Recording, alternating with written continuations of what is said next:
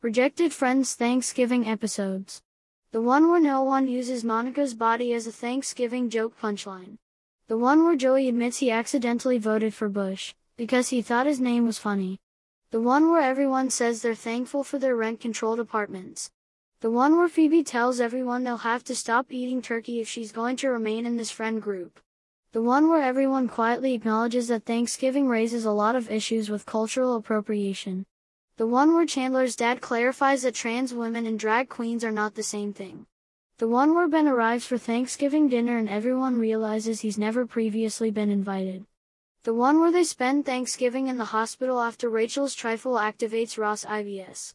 The one where Ross lectures about how turkeys are related to dinosaurs and Chandler fakes an aneurysm in order to leave the table. The one where Monica gets a prescription for Lexapro and enjoys Thanksgiving for the first time. The one where Rachel invites Brad Pitt again and finally confirms the rumors they've gotten back together.